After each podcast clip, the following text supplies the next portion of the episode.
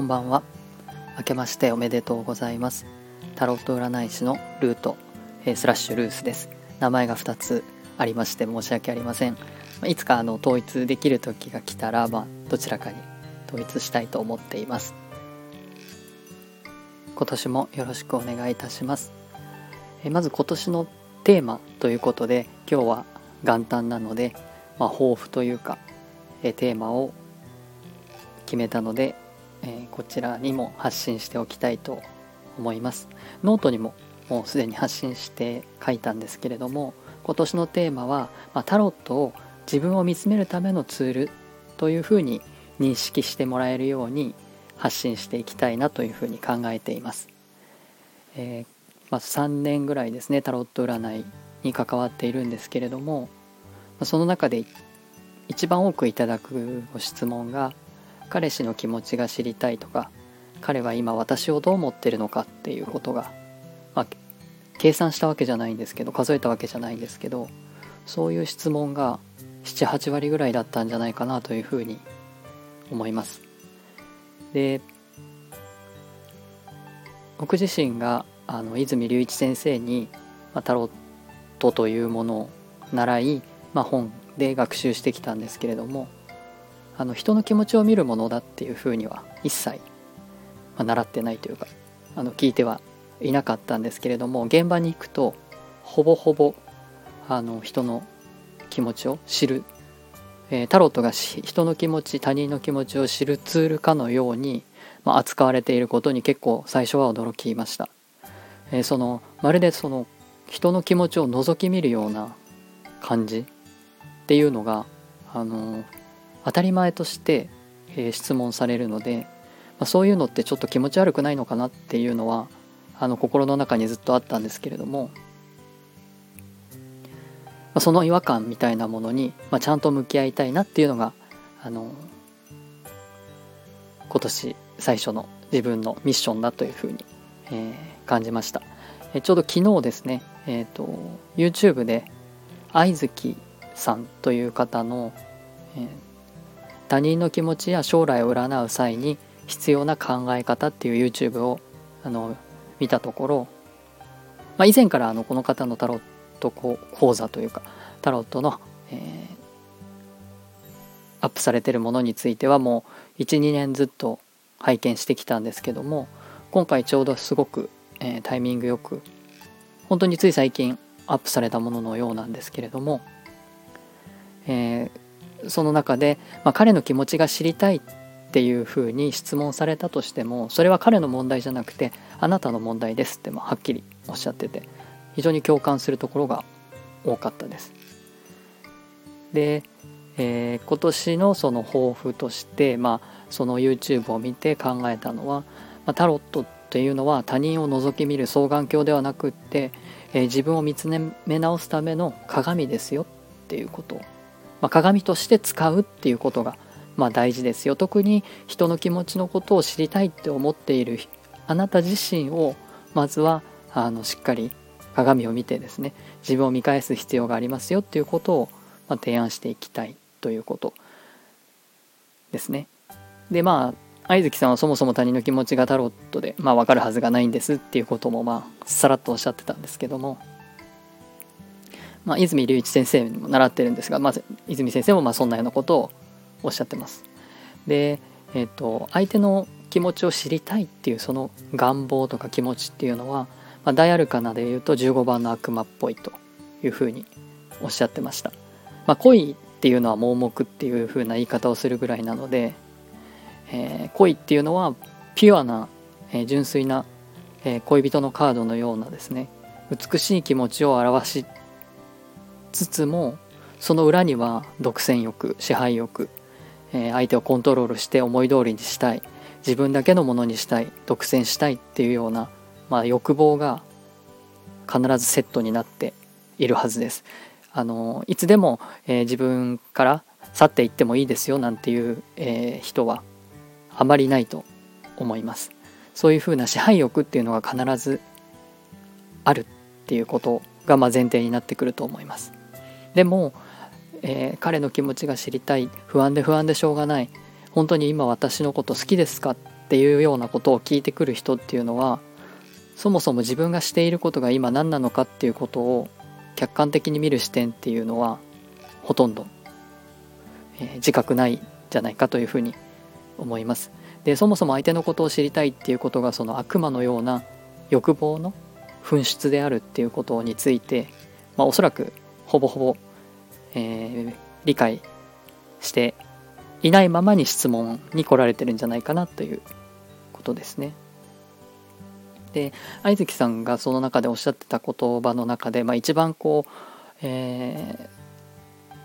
ー、印象的だったのはその彼氏の気持ちを知りたいとか旦那さんが浮気してるかどうか知りたいっていうような欲望っていうのは元を正せば、えー、携帯電話を相手のですねスマートフォンを勝手に見てしまうような行為ですね。覗き見ることと。まあベースは同じだっていうふうに言われたとこですね。なので、えー、とそれを相手のその心の中を覗き見たいっていう気持ちですね。そういう気持ちっていうのは携帯電話を勝手に見ることに対してはもし多少ねロックとかかけてるのでそれは明らかにプライバシーだっていうことをの認識はあると思うのでそれはしない。そこは自分である程度セーブできるし、えー、そもそもロックかかってるので解除できないっていうことを考えるとじゃあ占いに行って相手の気持ちを知りたいっていうことが、まあ、同じことだっていうふうに考えるとするとそこには何の後ろめたさもないと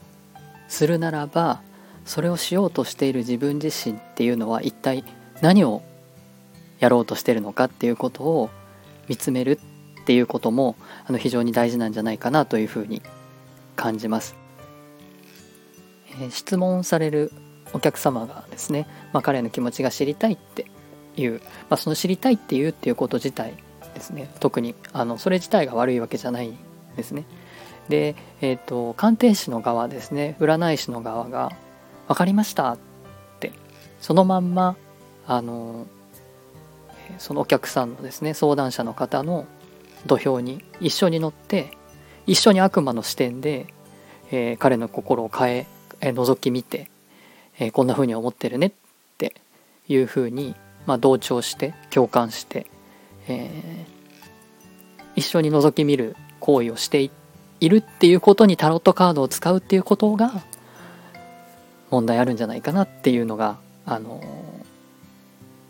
ここでテーマにしたいなって思ったポイントではあります。なぜなら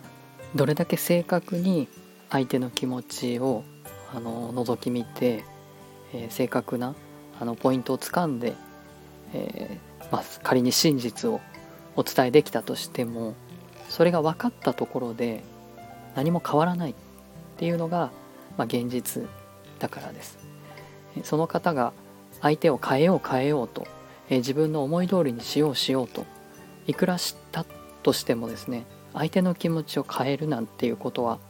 本当に簡単なことじゃないというかそもそも不可能っていうのが、まあ、現実ですね。冷静に考えてみればそれが占いが間に挟まっていようといまいと相手の気持ちをあの覆すとかひっくり返すっていうのを逆に相手の側から見たらですねそういうふうにコントロールされているっていうふうに思ったらすごく怖いとか、まあ、気持ち悪いとかですね、まあ、そういうふうに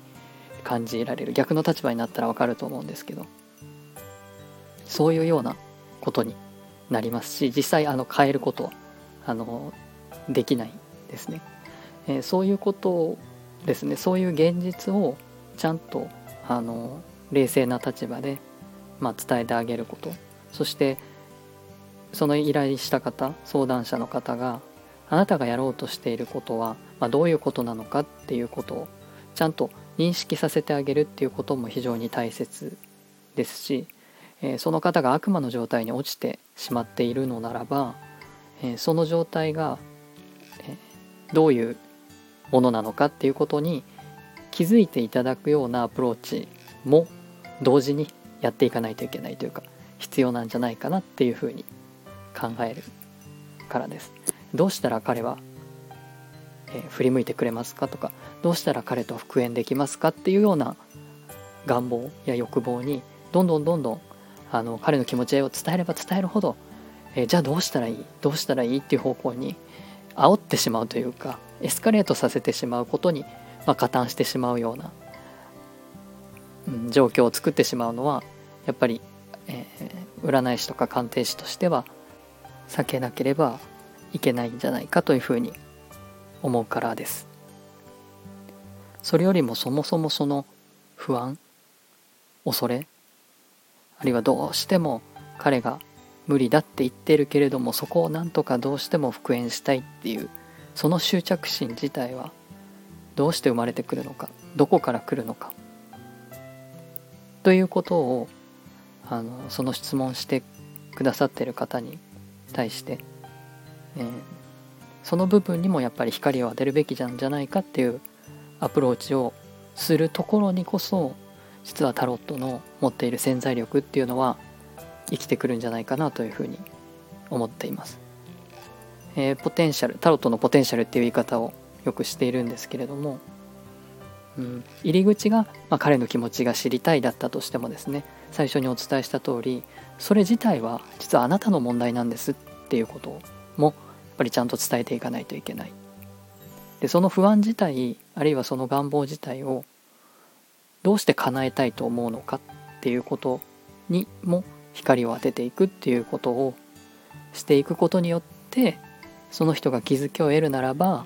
タロットが人生を変えるかもしれないっていうところまでの力を発揮する可能性が生まれてくる。だと思います。彼の気持ちはいくら掘り下げたところでその人の人生は変わらずむしろ陥っている欲望にさらに火をつけることにしかならなくなってしまうということですね。なので、まあ、それはそれとしてもちろんご質問にはお答えするんですけれどもさらに、えー、その人が自分自身を顧みるその質問をきっかけに自分自身を顧みるっていうところにまで深めていけるようなガイドに、えー、タロットを使った、まあ、ガイドに自分自身もなっていきたいと思いますしそういうふうに、えー、使うことにこそタロットの、えー、力が発揮されるんだっていうことを今年発信のテーマにしていきたいなというふうに今日元旦には考えています。最後までお聴きいただきありがとうございました、えー、ノートにもですねこのことについてはあの書いていますのでもし興味を持っていただければご覧ただければ嬉しいですありがとうございました。